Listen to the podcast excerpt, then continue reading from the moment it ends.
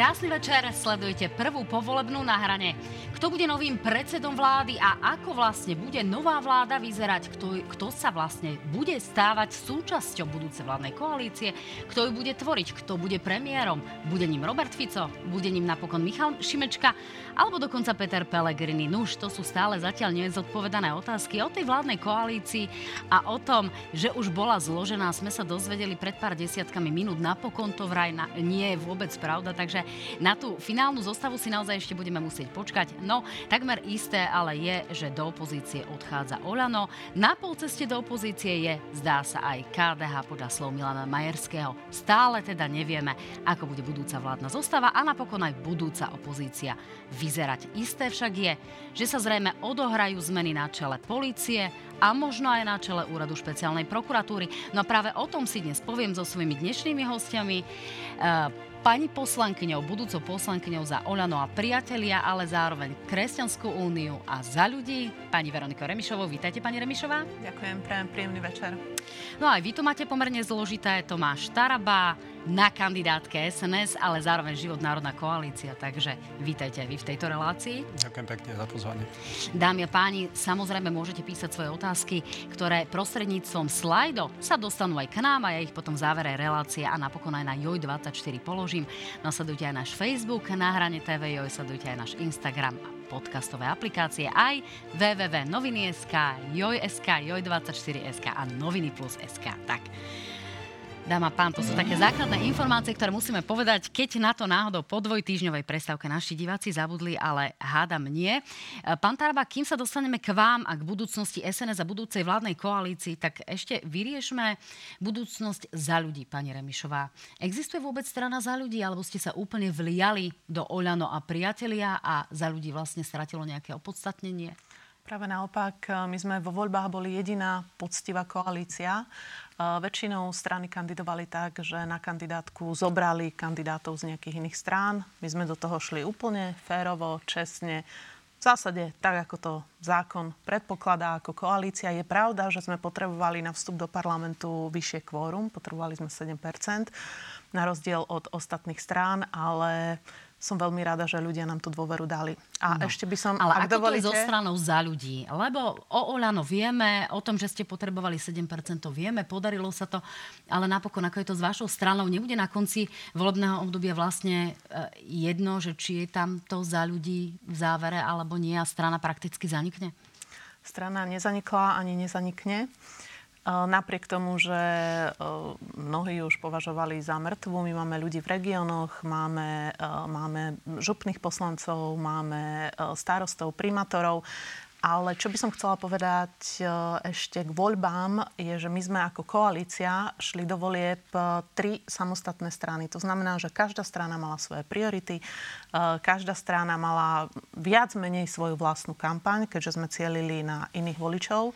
A zároveň by som sa chcela aj poďakovať e, všetkým, ktorí dali, ktorí dali krúžky mne osobne, ktorí dali krúžky kandidátom strany za ľudí, ale zároveň aj všetkým v našej koalícii, protikorupčnej koalícii ktorá sa ocitla v opozícii. A poďme teda k strane, ktorá má šancu stať sa vládnou koaličnou. Pán Taraba, ako to vlastne je? Pred pár desiatkami minút sme sa dozvedeli, že možno je tá vládna koalícia už zostavená. Boli tu odvolávky viacerých médií na agentúru SITA. To sa vraj napokon nepotvrdilo. Ja som sa to s náma snažila zistiť u jedného z vysoko postavených koaličných predstaviteľov. Čiže aká je tá situácia momentálne? Máme budúcu vládnu koalíciu alebo ešte nie? Ja o tom nemám informáciu, že by sme mali. Ehm, za Slovenskú národnú stranu logické rokovania vedie Andrej Danko. Ehm, podľa mojich informácií nie sú ehm, vo fáze také, aby takáto informácia mohla byť zverejnená, že toto je pravda. Áno, hovoríme prioritne teda o vládnej koalícii Smer, Hlas, SNS a Aké tam máte postavenie vy, pán Taraba? Hovorí sa o tom, že vlastne práve vy by ste mohli byť tým, ktorý by mohol prevziať vedenie budúceho poslaneckého klubu SNS, lebo vy nie ste priamo členom SNS a prakticky jediným národniarom pod hlavičku SNS bude v parlamente práve Andrej Danko. My sme veľmi povďační ad jedna Andrejovi Dankovi, že otvoril kandidátku. Keď sme niekedy v novembri začali debaty, úplne bolo jasné, že Slovenská národná strana, ak má mať šancu prejsť do parlamentu, musí tú kandidátku otvoriť aj nečlenom. To sa stalo. Ja som veľmi rád, ak sa pozriete na výsledky ako tie voľby dopadli, že naozaj ľudia, ktorí sa na kandidátku napísali, priniesli reálne, autentické hlasy, ktoré pomohli tiež Slovenskej národnej strane dostať sa do parlamentu.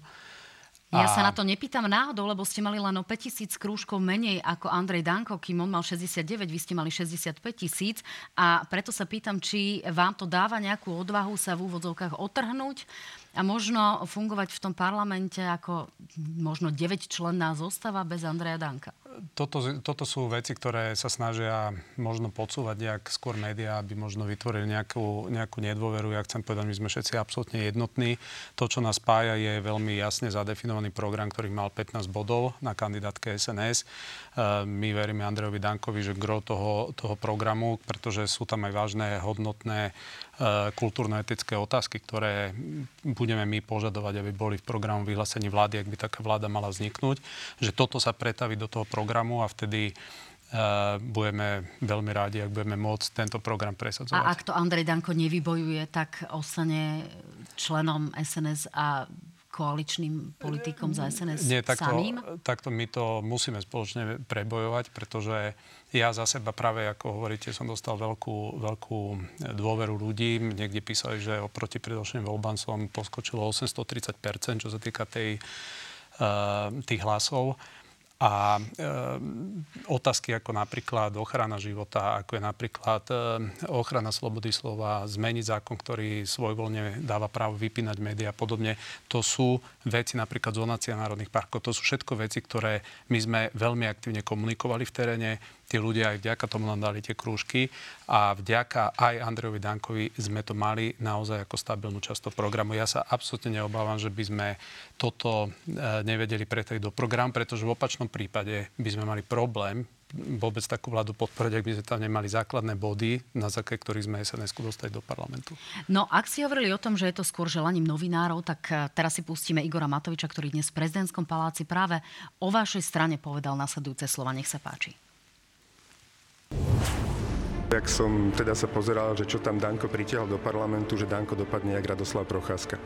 Že ani nebude vedieť a do mesiaca, do dvoch zrazu zistí, že je naozaj ako sám kôl v plote a že všetkých tých uh, dezole, ktorých dotiahol so sebou do parlamentu, tak si ich pekne ochočí Fico. Že to bude za prachy, to nikto nebude vidieť, ale jednoducho bude to za prachy. Tak nech sa páči, pán Taraba, zareagujte.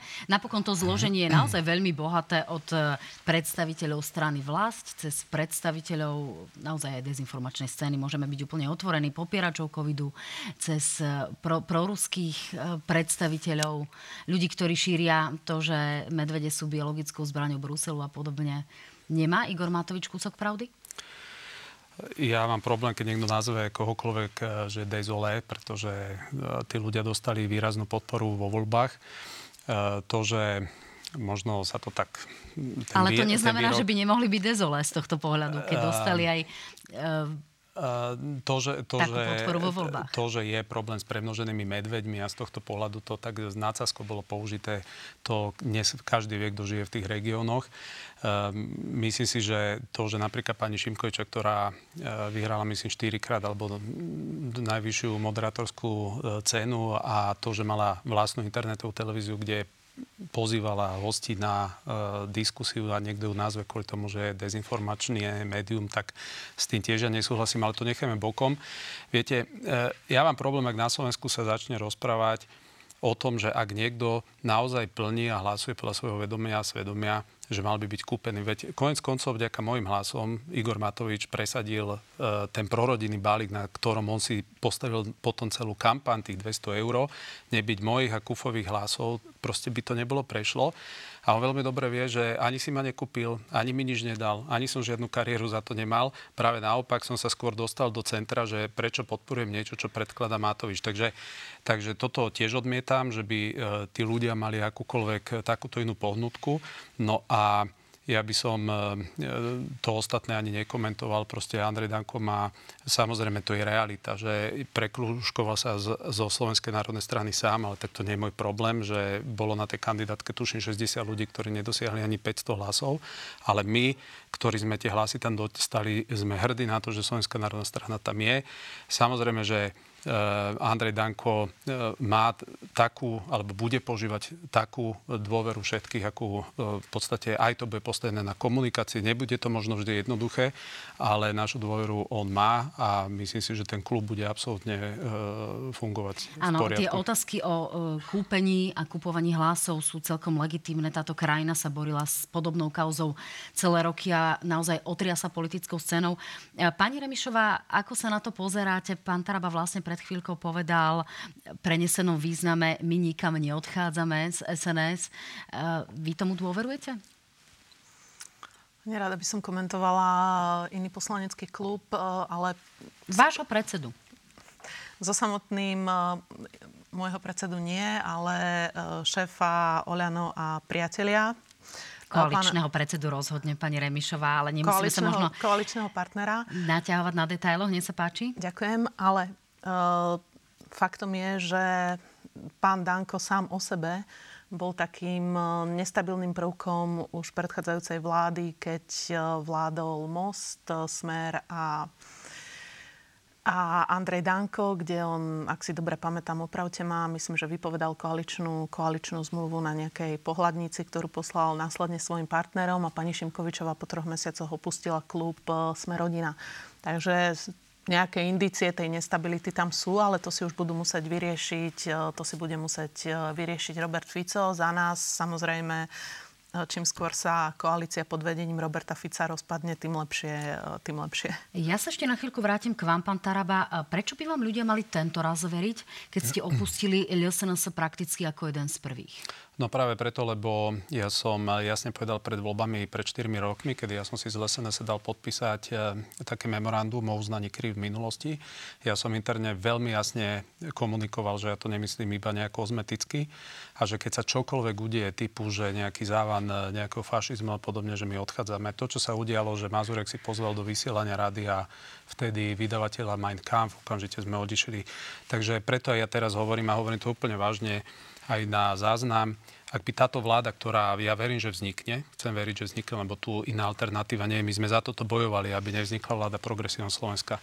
Ak by tá vláda prestala e, štát riadiť, Slovensko riadiť transparentne, ak by sa tu začala korupcia rozmáhať, ak by, ak by e, sa vládlo len preto, aby sa vládlo a Slovensko by sa nikam neposúvalo, ak by sa nenaplňal vládny program, tak ja práve preto, že mám voči tým ľuďom záväzok, pretože som dostal veľký mandát, tak e, samozrejme ja nie som nejaký e, zaslepený, že nebudem počúvať to, že toto nie je to, čo sme ľuďom slúbili. Takže práve preto ja chcem povedať, e, ja akceptujem, že majú aj smer, aj hlas teraz e, skôr rokovanie medzi sebou, ale v Nemecku, keď vzniká vláda, niekoľko týždňov sa bavia o programe, o detailnom programe a toto je to, čo mňa v tom momente začne zaujímať. Ja tam chcem vidieť naše veci v tom programe, chcem vidieť časový harmonogram, aby to nebolo také do všeobecná, lebo však aj, myslím, Olano, e, pán Matovič e, vyplakával potom, že síce mal to v programe, ale Saska mu za to nehlasovala.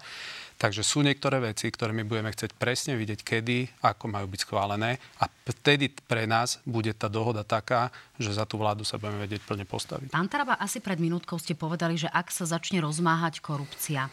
Uh, my teraz hovoríme o vládnej koalícii so Smerom a s Hlasom.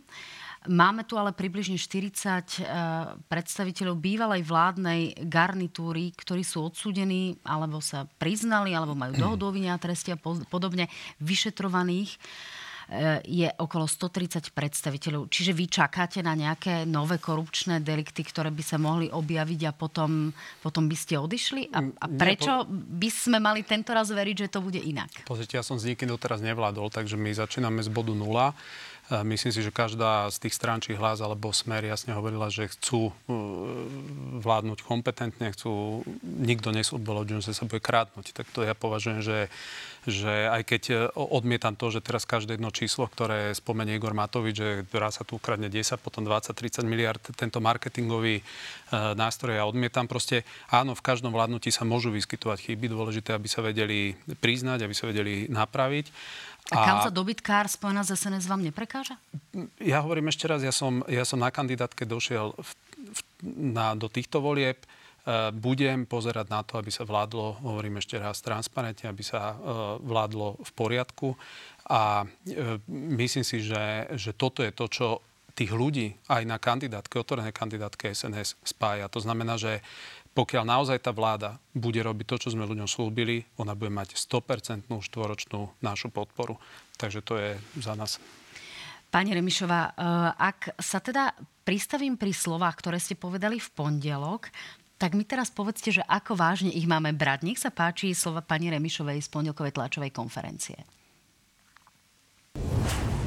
Budeme upozorňovať na kauzy, budeme tieto kauzy otvárať a budeme veriť, že ľudia sa už nikdy nedajú oklamať. Áno, ďalšou možnosťou je napríklad aj referendum o predčasných voľbách. Mal som pripravené čosi iné, ale na toto sa teda rád opýtam. referendum o predčasných voľbách? To naozaj si myslím, že... Uvidíme. No, pani Remišová, tiež chcete teda upozorňovať e, na tie korupčné kauzy, ale ako ste to mysleli s tým referendum? Lebo e, toto bola veľká zbraň. Roberta Fica vieme, že napokon skončil toto referendum um, pomerne veľkým neúspechom. Prišlo síce 1,2 milióna e, občanov, ale bolo to len 27%, myslím. Čiže vzhľadom na to, koľko sa o ňom hovorilo, to nebol nejaký valný výsledok. Ako ste to teda mysleli? Je to naozaj na referendum v súčasnej situácii? Ste tam zabudli dať otázku kolegu novinára, ktorý sa pýtal, Otázka bola o špeciálnej prokuratúre a o tom, že hrozí, že špeciálna prokuratúra bude zrušená, špecializovaný trestný súd bude zrušený. A o tom sa budeme rozprávať, ale on sám ostal, bol to kolega Hečko z Markizy tak. a sám ostal šokovaný. A čestní vyšetrovateľia, že si môžu baliť kufre, tak to bolo povedané. A že čo s tým mienime robiť? No a na túto otázku odpovedie my sme jasne povedali, že odchádzame do opozície, pretože sme ľuďom slúbili, že ani s novým smerom, ani so starým smerom nebudeme vládnuť. To, čo slúbime, vždy splníme. To, čo môžeme urobiť v opozícii, my ako politici, a to, čo sme robili aj v opozícii v roku 2016-2020, a robili sme to veľmi dôsledne, vďaka tomu boli niektoré kauzy odhalené, ďalšie skončili na súdoch za našej vlády, tak to budeme robiť aj počas tohto volebného obdobia ako opozícia. A budeme to robiť veľmi dôsledne. Tomu rozumiem. Ja som sa pýtala na to, že či e, toto referendum bol nejaký krok vedľa, bola to možno záležitosť e, nejakej, e, nejakého situačného napätia. Skúsim vám takto možno pomôcť verbálne.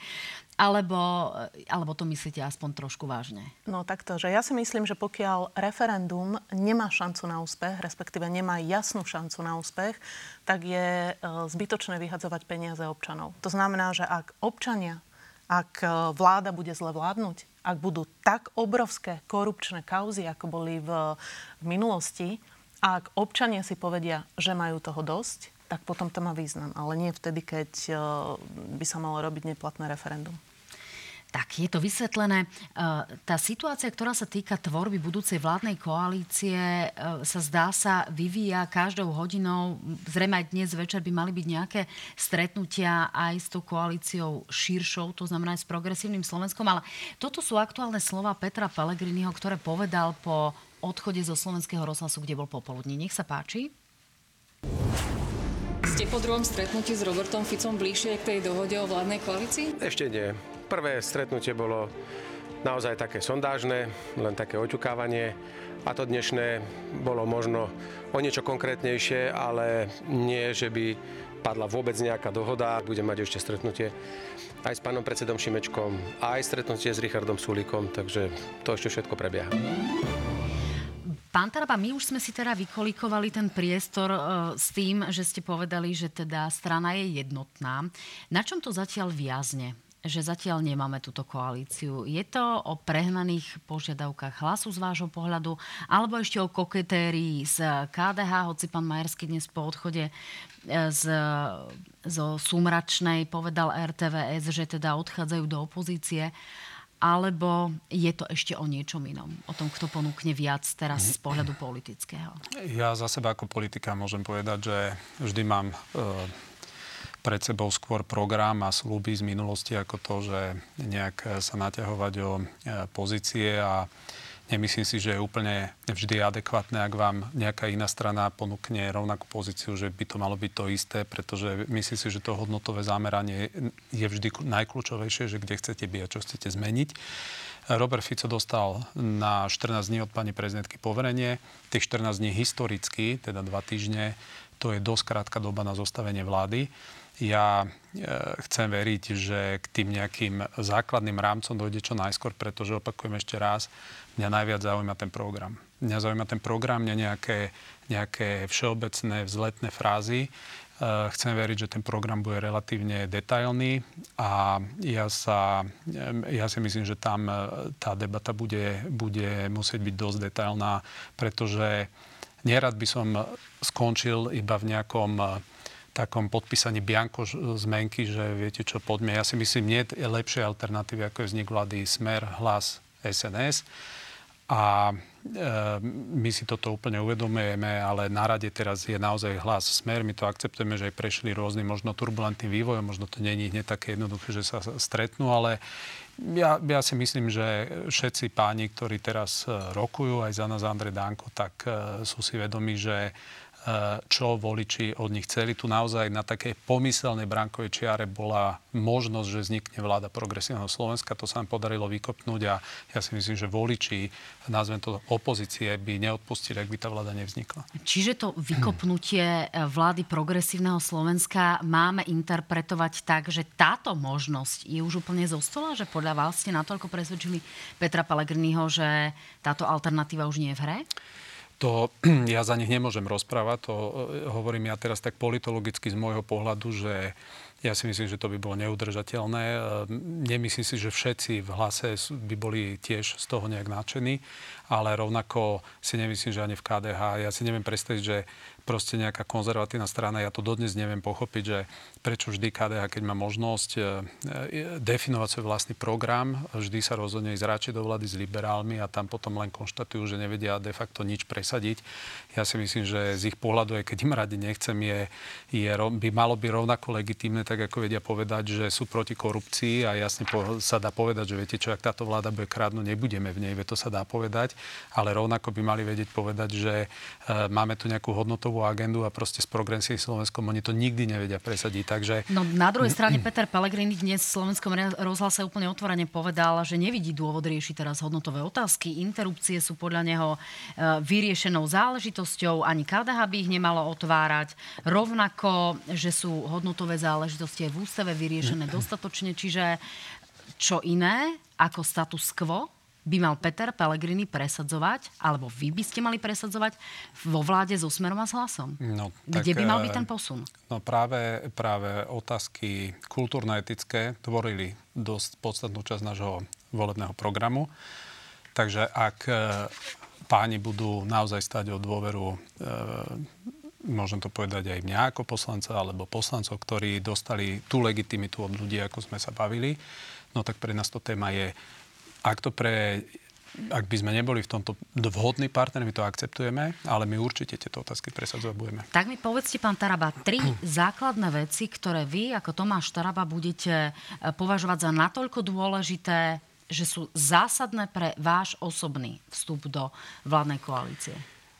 Filip Kufa aj s Rudolfom Huliakom veľmi jasne po Slovensku e, chodili a hovorili, že napríklad otázka zonácie parkov, ktorá bola zvládnutá tak, že ľudia iba štatisticky sa pozerali, ako im štát znehodnocuje pozemky, bez toho, aby do toho boli prizvaní, že aby toto bolo prehodnocované, to je jedna vec.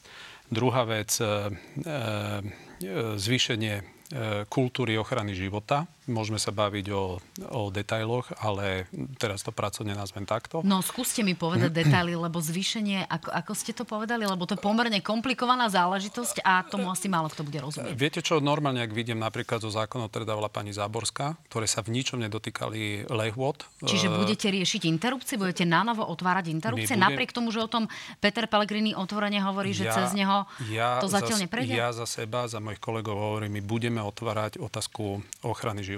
Budeme, budeme o tom diskutovať, bude to na programe dňa. A práve preto sa teším na tú pre mňa najpodstatnejšiu vec, aby sme sa bavili o programe. E, dru- tretia vec, ktorá je pre nás dôležitá, napríklad sme sa bavili, aby politické mimovládky bez e, súhlasu napríklad rodičov nemohli chodiť e, si robiť prednášky len tak na školy. Budeme sa baviť o tom, aby napríklad sa debyrokratizovalo podnikateľské prostredie na Slovensku, pretože Slovensko stráca absolútne konkurencieschopnosť a tak ďalej. Sú tu veľmi dôležité témy, ale my, ak by sme mali byť za seba teraz hovorím nejakej, nejakej pozície, že viete čo, umožnite mi, aby som iba ja vám držal pozície vo vládnych funkciách, no tak akože to moja, moja DNA tak nie je. Pani Remišová, nakoľko stabilná by bola takáto vládna koalícia, Smer, Hlas a SNS. Ak tu pán Taraba hovorí tieto záležitosti, napríklad v súvislosti s, ak teda sa ne, nebudeme vyjadrovať povedzme k zonácii a podobne, ale budeme sa dotýkať tých hodnotových otázok, interrupčných záležitostí. Koľko toto môže vydržať, e, kým sa tu nájde nejaký problém a kým povedzme Peter Pellegrini povie nie, keď to hovorí už teraz? Peter Pellegrini toho pohovoril už e, všeličo a veľká časť toho neplatila. Ale e, ja sa vrátim ešte k tej otázke, že či je možná iná vláda ako Smer a Hlas plus napríklad SNS. Ja si myslím, že celá tá hra na nejakého demokrata Pellegriniho, ktorý e, nakoniec pôjde s progresívnym Slovenskom a povedzme s tou takou, že slušnou časťou politického spektra, ktorú tu forsírovali médiá, tak e, bola veľmi pomílená. A na konci myslím si, že za tých 14 dní uvidíme, že Peter Pellegrini pôjde tam, odkiaľ vzýšiel, skrátka on je profesionálny smerák. Od začiatku svojho kariérneho života bol v smere, do smeru sa aj vráti, že tu nemá absolútne žiadny zmysel špekulovať, že by mohla vzniknúť nejaké iné spojenie ako pan, ako hlas plus smer. Napriek tomu, že Milan Majerský sa zatiaľ s takým veľkým otáznikom vyjadruje o tom, že aká bude tá budúcnosť KDH, ale už dvakrát povedal, že teda skôr smerujú do opozície. Považujete túto možnosť e, tejto koaličnej zostavy za úplne uzavretú? Alebo za nepravdepodobnú? Ja považujem za absolútne vylúčenú. Hovorím, že Peter Pellegrini, jeho vyjadrenia, jeho zloženie klubu, kde väčšina uh, sú v zásade ľudia, ktorí vzýšli zo smeru, jeho spôsoby v politike, jeho uh, jeho uh, spôsob kradnutia v informatizácii, ktorý bol veľmi podobný smeru. Myslím si, že to je v zásade jedna banda. A my aj preto sme povedali, že my ani so starým smerom, ani s novým smerom nepôjdeme. Čiže všetky tie tanečky okolo nejakej koalície s pánom Šimečkom alebo s pánom Majerským, prípadne so Saskou, sú úplne zbytočné.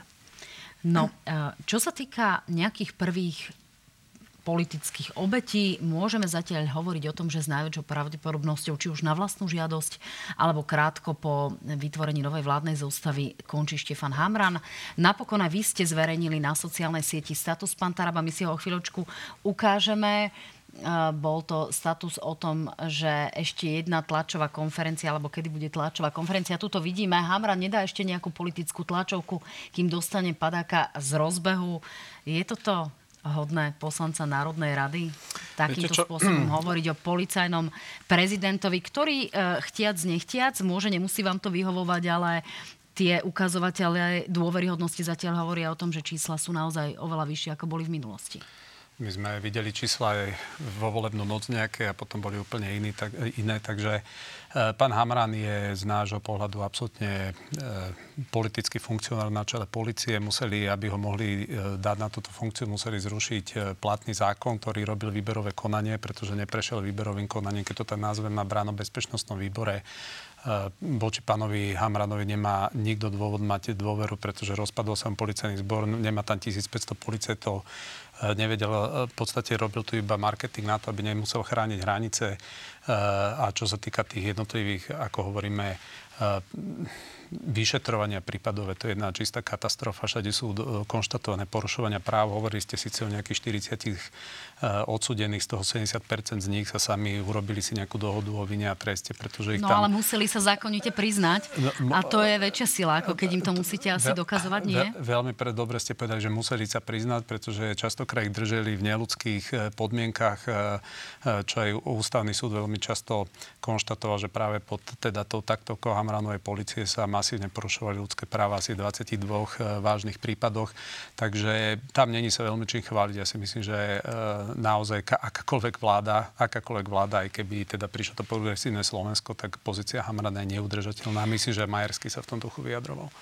V prípade pána Majerského hovoríme aj o tom, že práve z radou KDH je pán Šimko, ktorý tak trošku prehral ten pozičný boj práve so Štefanom Hamranom, ale nedá mi neopýtať sa, či tá, ten problém, ktorý máte so Štefanom Hamranom, nie je tak trošku aj, e, aj osobný práve pre vaše vzťahy s pánom X s pánom Koščom, s ktorým ste mali obchodné aktivity. E, nie je to aj preto, pretože policia naozaj vyšetruje Petra Košča. E, je tu aj tých, ten úplatok 50 tisíc, ktorý sa vyšetroval v prípade špeciálneho prokurátora pána Kovačíka. Čiže nie je to vaša osobná motivácia bojovať proti Štefanovi Hamranovi? Ehm, myslím si, že tá posledná vec, do ktorej na, natiahli Košča, tak tam eh, skôr sa dá hovoriť o dokonaní asi trestného činu, pretože na tých nahrávkach sa bavili už jeden po roka či dva dozadu, že treba vytvoriť nejakú zločenskú skupinu, nahádzali tam od šéfa cez MBU, veď to skončilo a tam zabavia, že teda na koho, kto má byť ten, eh, na koho to hodia, tak povedali na toho, dajme to na ich lebo ten ich asi poznal všetkých. No to, jak to dopadlo, práve tá posledná akcia, veď to bola jedna čistá hamba, zavreli tam nejakých dvoch policajtov, ktorí aj nevedeli, že ich posledná detektor lží, uh, oni sami. Aký je uh, váš dnešný vzťah s pánom žiaden, Koščom? Žiaden. Šéf MBU im došiel na, na, na výsluh, ukázal im teda, že prečo musel tých podriadených vyhodiť, že dostal podklady z osisky, že teda mali vynašať informácie. No veď to vidíme, toto oni robia také marketingové, vážne, ale zásahy do celého aparátu bezpečnostných zložiek a štruktúry, že to je neudržateľné. Pán Kraba, ja sa nepýtam náhodou, že aký je váš momentálny vzťah s pánom Koščom, pretože SNS možno bude mať opäť pod patronátom Slovenskú informačnú službu a ak by ste tam náhodou e, pôsobili vy, potom je tá otázka úplne legitimná, keďže pán... Ako ja, ako osoba? Áno, napríklad vy, alebo napríklad Slovenská národná strana, potom je tá otázka úplne legitimná práve s hľadom na osobu pána Košča. Absolutne nemám obavu o tom, že pán Košč nebude z ničoho ani obžalovaný frustrovaní, pretože toto už dnes je vidieť, že skončilo čistým fiaskom. Pokiaľ o tých 50 tisíc, čo ste spomínali, tam majú jedného kajúcnika, oni si popoužívali pár kajúcnikov všade, veď aj to obvinenie pri tomto poslednom prípade, veď to je úplne trápne, že oni urobia sami z kajúcnikov nejaké obvinenie, nahádžu tam koho, v podstate s každým, s kým majú problém. Vy ste si rozdielovali obchodné aktivity, čiže toto je ukončený proces, jasné, aký je ten jasné, aktuálne? Jasné, žiaden a nemám žiadnu ambíciu byť šéfom Slovenskej informačnej služby. Pani Remišová, ako vy vnímate možnosť dovyšetrovať e, viaceré takéto korupčné kauzy? Mnohé z nich sú už momentálne na súde, to znamená, že policia na nich prakticky už nemá dosah, iba keby sa to vrátilo na dovyšetrovanie.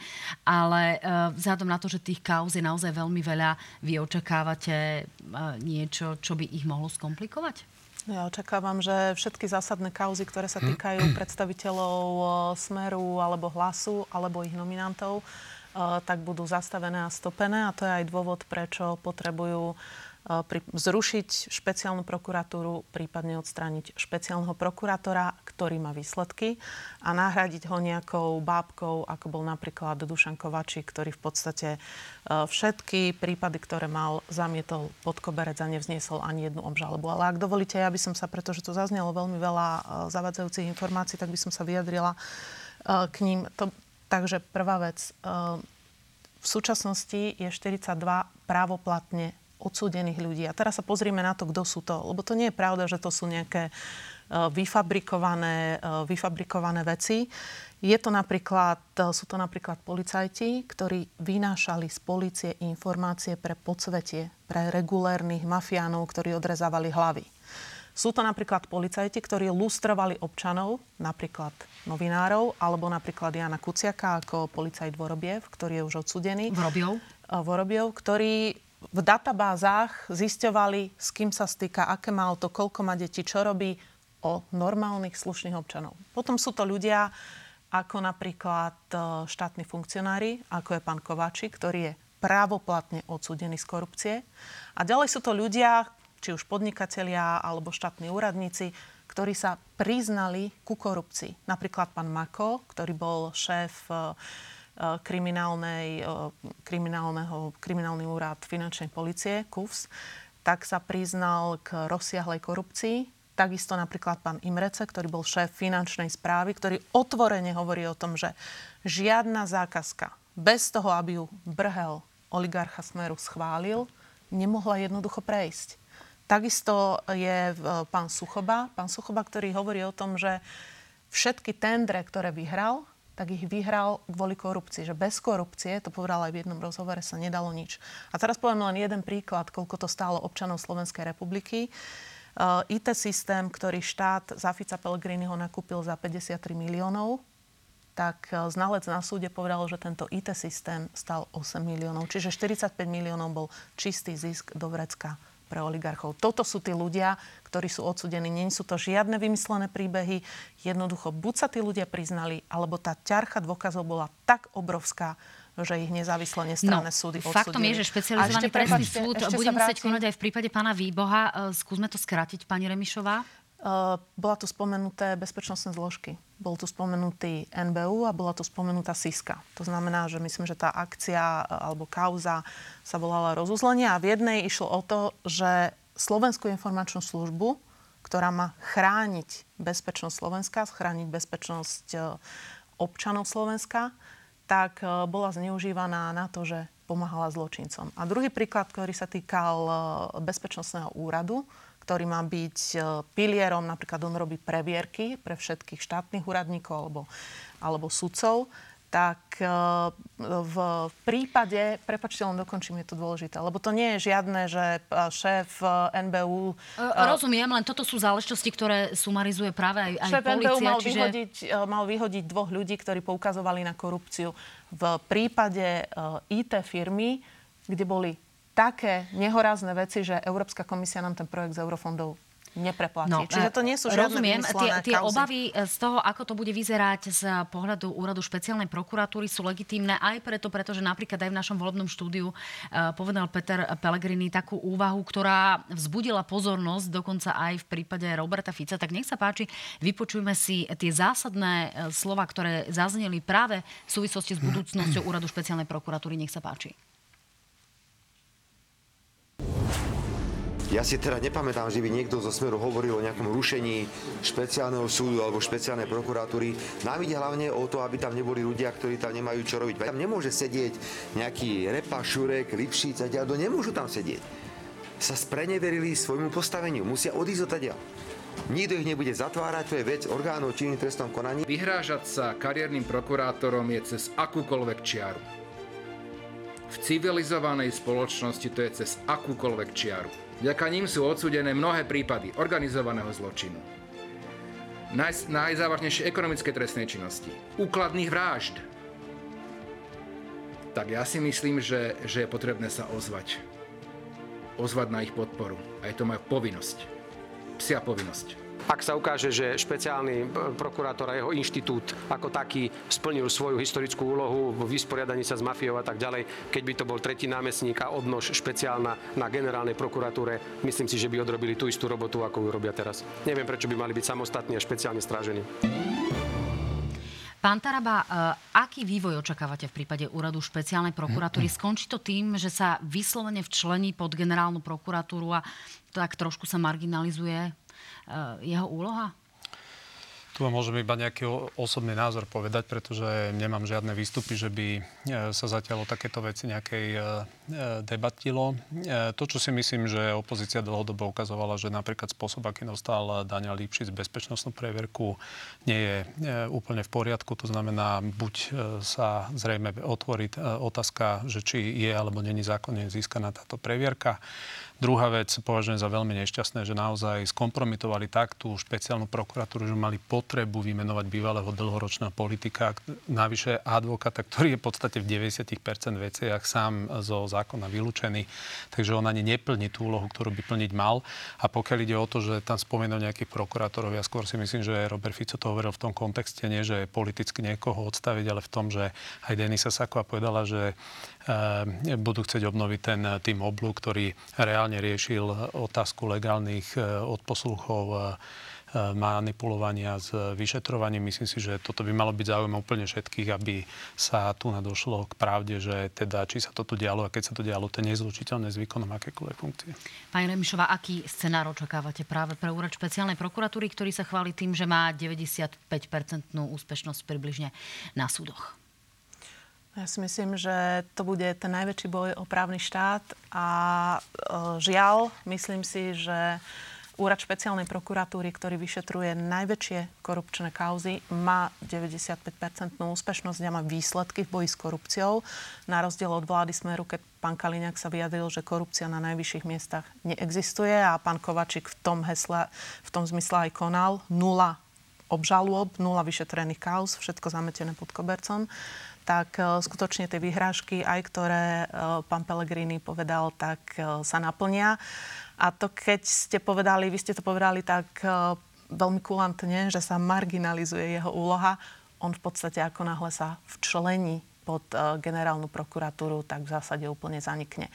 A ešte zareagujem aj na toho bývalého politika, že Daniel Lipšic je bývalý politik pán Žilinka, je takisto bývalý politik, je to bývalý politik za KDH a robil štátneho tajomníka na ministerstve spravodlivosti, takže buď no. máme jednotný meter, alebo no, nie. Vy ste si a ešte, druhého zvolili. A ešte kauza, ja nie, my jediní sme a, za to koalícia, nehlasovali. Koalícia. A ešte oblúk, čo sa týka uh, nejakej tej inšpekčnej uh, akcie oblúk tak uh, vieme, že tam boli manipulované, hrubo manipulované nahrávky vyšetrovateľov. Tak, budeme musieť končiť, dáma pán. Napokon čakáme aj na vyjadrenie Maroša Žilinku, ktorý oznámil, že oznámi nejaké významné rozhodnutie, ktoré už má odkonzultované aj s rodinou. Tak čakáme na to v napätí. Dámy a páni, o chvíľku uh, vás čakáme na JOJ24. Budeme sa ešte pár minút rozprávať o ekonomických opatreniach navrhnutých vládou a vidíme sa teda na JOJ24.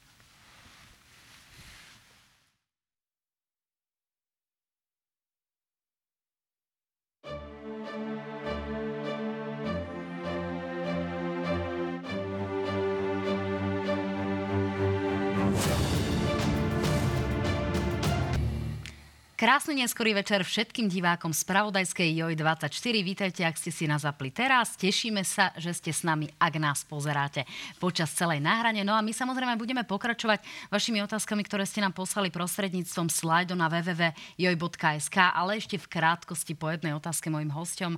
Vláda Ľudovita Odora už prezentovala celý balíček, ktorý zahrania približne stovku opatrení pre budúcu vládu, aby sme naozaj zišli z tej gréckej cesty, na ktorú sme sa vydali. Pán Taraba, vy si viete predstaviť, že by ste si osvojili niektoré z tých opatrení, ktoré zahrňajú povedzme zvýšenie DPH z 20 na 21 alebo 22% zvýšenie spotrebných daní, prípadne nejaké trošku siahnutie na niektoré dávky. Viete si predstaviť, že by ste niečo v rámci konsolidácie, ktorá je nespochybniteľne nevyhnutná, boli schopní podporiť? Ehm, vláda premiéra Odora naozaj predstavila nejaký balík, ktorý má ušetriť 10 miliard eur v horizonte asi 4 rokov. Ehm, tento balík je vyslovene potvrdením toho, že Igor Matovič, Igor Matovič a táto vláda teda ehm, Slovensko doniesla takmer na prach bankrotu. Budeme musieť pozrieť jednotlivé tie opatrenia. To, čo my, kde ja vidím najväčší priestor, sú poprvé Slovensko potrebuje výrazne zdynamizovať prílov zahraničných investícií, teda hospodársky rast. V prípade, že by sa zvýšil hospodársky rast, tie opatrenia môžu byť menej drastické, takže to je jedna dôležitá vec. A druhá vec, e, ja vidím niektorý, nejaký priestor e, napríklad v zdaňovaní, či už napríklad nehnuteľností, pretože um, nepovažujem za úplne fér, napríklad ak má niekto 5, 6, 7 nehnuteľností dlhšie ako 5 rokov všetky preda, tak nemusí z toho platiť daň. Myslím si, že tam sa dá nájsť nejaký priestor. Ale... Čiže daň z nehnuteľnosti v prípade obchodovaných nehnuteľností, tak. nie v prípade nejakého rodinného tak, bývania. Tak, tak, tak. Rozumiem, pani Remišová, vy by ste vedeli niečo, pri, niečo podporiť z tohto pohľadu? Povedzme špeciálne zdanenie bankového sektora alebo niektoré z týchto opatrení? Lebo to o tých jasné, majetkových daní sa hovorí pomerne intenzívne. Ešte zareagujem na pána Tarabu len pár číslami z Európskeho štatistického úradu, aby sme si tu hovorili pravdu. V rokoch 2020, 2021, 2022 malo Slovensko historicky prvýkrát v dejinách malo nižší deficit, ako bol priemer Európskej únie a dokonca ako bol priemer eurozóny. To znamená, že aj Európska komisia o Slovensku sa vyjadrovala, že hospodári veľmi dobre. Máme Ačkový rating. V roku 2022 sme mali jeden z vôbec najnižších deficitov v Európskej, eh, v Európskej únii. Plníme ako jedna z malých krajín Maastrichtské kritéria. Čiže to je k tomu hospodáreniu počas vlády 2020-2022. Ale režia nám teraz... už teraz ponúkne veľmi zlé ukazovatele a e, veľmi zlé prognózy práve Národnej banky Slovenska, ktorá hovoria o tom, že tá inflácia bude ešte veľmi vysoká, že tá konsolidácia bude musieť byť rýchlejšia a aj to, že naše platy zatiaľ stále nestíhajú tej tak inflácii. my keď sme odozdávali infláciu, tak sme ju mali uh, najnižšiu z krajín V4 keď e, po mesiaci alebo po dvoch mesiacoch vlády pána Odora, tak sme ju mali e, druhú najhoršiu z krajín ve štvorky. Takže áno, tá inflácia, na nej aj vláda pána Odora mala na nej popracovať. Teraz sa vrátim ešte k týmto opatreniam. Celý čas počúvame od e, vlády pána Odora, ktorý keď nastupoval, tak povedal, že treba šetriť, treba šetriť a len za 4 mesiace za 4 mesiace zatiaľ do rozpočtu Sekeru 1,5 miliardy eur na výdavky. Počkajte, pani Remišová, ale to sú výdavky, ktoré e, schválila práve posledná parlamentná schôdza, čiže e, nie, nie, tak trošku to, nie je to pravda. Do, do veľkej nie, miery ste ľudovitovi Odorovi zatiaľ v parlamente tu nie. sekru aj minimálne 700 miliónov tam bolo. Eh, schválili, to sú všetko výdavky, ktoré boli schválené nariadením a rozhodnutím vlády. To znamená, na tejto poslednej vláde to bolo 200 miliónov, 23. augusta to bolo myslím, že 700 miliónov alebo dokonca 1 miliarda a predtým to bolo ešte nejakých 100-150 miliónov. To sú všetko výdavky, ktoré schválila svojim nariadením, ktoré nemajú nič spoločné s legislatívnou aktivitou parlamentu. Schválila to vláda pána Odora. Čiže nemôže, nemôžeme politiku robiť tak, že niečo hovorím, a iné konám. A teraz no, tým sú tam zároveň aj tie zastropovania cien energií. Bez toho by nám tu naozaj elektrina skokovo vyrástla, hoci ešte čakáme teda na to, ako to bude vyzerať s distribučnými poplatkami. Dokončite a ideme na otázky. Zastropovanie cien elektriny, k tomu sa len krátko vrátim. My sme sa dohodli s, so slovenskými elektrárniami že slovenské elektrárne nebudú predávať za drahé peniaze elektrínu do zahraničia a zvyšovať si zisky a vyvážať zisky do zahraničia, ale budú predávať elektrínu tu našim slovenským domácnostiam za stabilné ceny. Štát to nestojí ani euro. Tieto ceny sme zabezpečili, pán Udor to mal len predložiť a okrem toho si môžeme kompenzovať e, kompenzovať výdavky, respektíve pre domácnosti, ktoré sme mali s energiami, môžeme si ich preplatiť z eurofondov. Čiže tie peniaze sa vrátia do štátneho rozpočtu 1,5 miliardy, ktoré môžeme použiť na nemocnice, na školy. A teraz, čo sa týka ku konsolidačným opatreniam, prvá zásadná vec, žiadne šetrenie na rodinách nepodporíme. Vláda pána Odora navrhuje e, zrušiť e, daňový bonus, zrušiť e, rodičovský bonus, zrušiť jednoducho podporu rodín. Ako rušiť. Čo si viem podpo- predstaviť, že by sme podporili, tak je zvýšenie daň z hazardu napríklad. No, poďme na otázky uh, ľudí, ktorí nám teda písali. Jan sa pýta vás, pán Taraba, ako sa zachová SNS, ak by bola vo vláde k súčasnému embargu na ruský plyn a ropu, ktoré zaviedla EÚ spolu so štátmi Európskej únie? Ja ešte nadväznosti na to zdanenie bank a zdanenie nadmerných ziskov opäť aj tento rok bude na stole. Zdanenie bank bude musieť byť urobený ešte tento rok, veď oni budú mať asi 1,1 miliardy e, dodatočného zisku. Takže to sú tie hlavné konsolidačné opatrenia, ktoré musia byť urobené. Potom uvidíme, že či ešte niečo bude treba k tomu. Pokiaľ ide o to embargo, ja nerozumiem, ako mohla predošla vláda odsúhlasiť takú formu sankcií, že dnes Slovensko má najdrahšie ceny energie, odchádzajú odtiaľto investori, hrozí nám, že dokonca pôjdu nie že do Rumunska, ale sa vrátia do Nemecka, povedal to šéf zväzu priemyslu. My budeme musieť e, spolu aj s maďarskou vládou, pretože dnes vieme, že Slovnav napríklad ropu dostane vďaka tomu, že Orbán e, tam vyrokoval výnimku. E, ja nebudem mať tabu nič v tom, ak budeme vedieť kdekoľvek dojsť lacnejším cenám energii. Ak táto možnosť bude na stole, my budeme musieť otvoriť, ak nechceme si zničiť hospodárstvo, a to nie len my tu, ale najmä celá východná Európa. Dnes je to úplne očividné. To znamená, ak oni dotiahli na Slovensko plyn a elektrínu, to je v poriadku, ale zabudli povedať, že nedo, nedotiahli to za tie ceny, ktoré sme mali, takže u nás je toto otvorené na stole. Tak elektrina vieme, že sa tam medzi tým otvára e, ďalší blok Mochoviec, čiže tie parametre sú už dnes úplne iné energetické, ako boli po e, spustení tej, tej hrôzostrašnej vojny. Pani Remišová, zareagujte. Len krátko, ja pripomínam, že domácnosti majú uh, jedny z najnižších cien energií vôbec celej Európskej únie, tu na Slovensku. A to bolo práve vďaka, hm, vďaka dohode.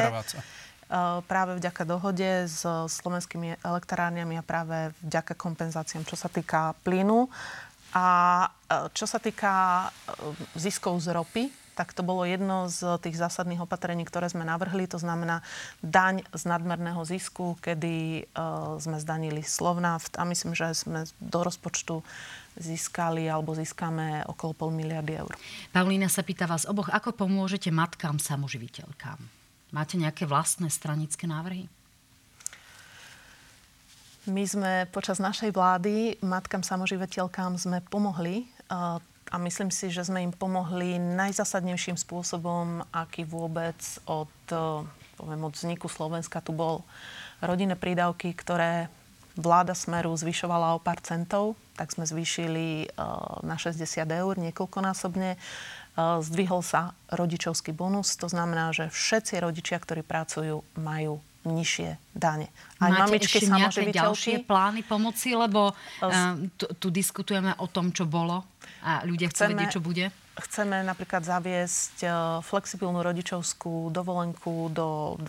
roku života dieťaťa, ale takisto e, máme opatrenia napríklad mami bez daní, to znamená, že mamičky s deťmi do 15 rokov by neplatili vôbec žiadne dane. Rodičovskú dovolenku do 12. roku života? Flexibilnú rodičovskú dovolenku, to znamená, že momentálne uh, poberáte rodičovskú dovolenku, musíte si ju vybrať v podstate za sebou, tie 3 roky ale e, keď rodič chce, mohol by si to obdobie, to bez dopadu na rozpočet, rozložiť e, až do 12. roku života dieťaťa. To znamená napríklad, keď chcete byť cez prázdniny s vašimi deťmi a nechcete ich dávať do tábora, lebo je to napríklad finančne náročné, tak si vyberete tú pomernú časť rodičovskej dovolenky. A je to pre pracujúcich rodičov aj v zahraničí tento model je veľmi cenný. Pán Taraba, povedzte, uh, matky samoživiteľky, ale doplním to aj o ZTP, lebo aj táto otázka tu bola ZTP s invalidným dôchodkom pri súčasnom zdražovaní. Ako im pomôžete? A jedna k týmto rodičovským príspevkom má daňový mulován, ktoré prešli, ale e, žiaľ boli nastavené v podstate iba do konca e, roka, tak sa budeme snažiť e, celú túto politiku obhajiť, aby, sa, aby si ju osvojila aj budúca vláda. Prozrieme sa, ktoré rodiny nám prepadli tým sítom, pretože reálne to sa stalo a budeme vedieť nastaviť ten mix tak, aby napríklad e, možno nám vyjde z toho číslo, že sú skupiny rodín, pre ktorých ten rodičovský príspevok nemá až taký význam, pretože majú naozaj vysoké príjmy a stačí tá daňová úľava a tie peniaze, ktoré v bohatých rodinách z pohľadu rodičovského príspevku nehrajú takú významnú rolu, budú vedieť byť presmerované na skupiny, ktoré sú menej početné, ale viac na to odkazané. Čiže adresnosť dávok. Áno, áno. Dobre. Dáma pán, ešte jednu poslednú otázku. E, pani Paulína, trošku sa nám to tu poprehadzovalo. E, pani Remišová, páči sa vám politika Olano, s ktorou ste boli zvolení v parlamentných voľbách? Je deštruktívna politika útoky na všetky politické strany? Skúsme krátočko, máme nejakú minutku. My nerobíme deštruktívnu politiku, ale čo je veľmi dôležité, plníme vždy to, čo slúbime občanom. To znamená, že ak im slúbime, že pomôžeme rodinám, tak tým rodinám skutočne pomôžeme. Keď im slúbime, že budeme bojovať s korupciou a rozviažeme ruky policii, tak to skutočne aj urobíme. A nie sú to len prázdne sluby pred voľbami, ako to vidíme u iných strán, ktoré ako náhle sa dostanú do vlády, tak na to okamžite zabudnú. Aj teraz sme slúbili, a to aj dodržíme, že nebudeme robiť politiku, nebudeme spolupracovať ani so starým, ani s novým smerom a to plníme. Ešte kratučko. Alenka sa pýta, ste za zvýšenie platov učiteľov a zlepšenie pracovných a vzdelávacích podmienok v školstve? To je posledná otázočka. Pán Taraba, jednou vetou, ak môžete. Školstvo v podstate potrebuje tri veci. Poprvé, eh, Francúzsko, ktoré má 70 miliónov obyvateľov, má 76 vysokých škôl. Slovensko, ktoré má 5,5 milióna obyvateľov, má 36 vysokých škôl. Z toho vyplýva, že my budeme musieť vsadiť nielen na kvantitu, ale na kvalitu, pretože nemáte vždy peniaze na všetko. Druhá vec, na Slovensku sú rôzne náklady na život. Pre rôzne kategórie učiteľov je potrebné vyrovnávať e, e, tie príplatky rôznym spôsobom. Tretia vec, čo veľmi potrebujú učiteľia, aby učili lekári, aby napríklad liečili, aby neboli zaťažení administratívou. To znamená to, čo chceme napríklad presadiť, aby boli vytvorené síly na administratívne úkony pre učiteľov, aby naozaj sa mohli venovať tomu, kvôli čomu vlastne sú zamestnaní. Tak, či sa vám to podarí uh, naplniť v novej vládnej zostave, uvidíme. Dáma pán, ďakujem pekne, ďakujem. že ste boli mojimi hostiami. Dámy ďakujem. a páni, teším sa, že ste boli s nami. Vidíme sa v útorok v analýzach na rane. Dobrú noc.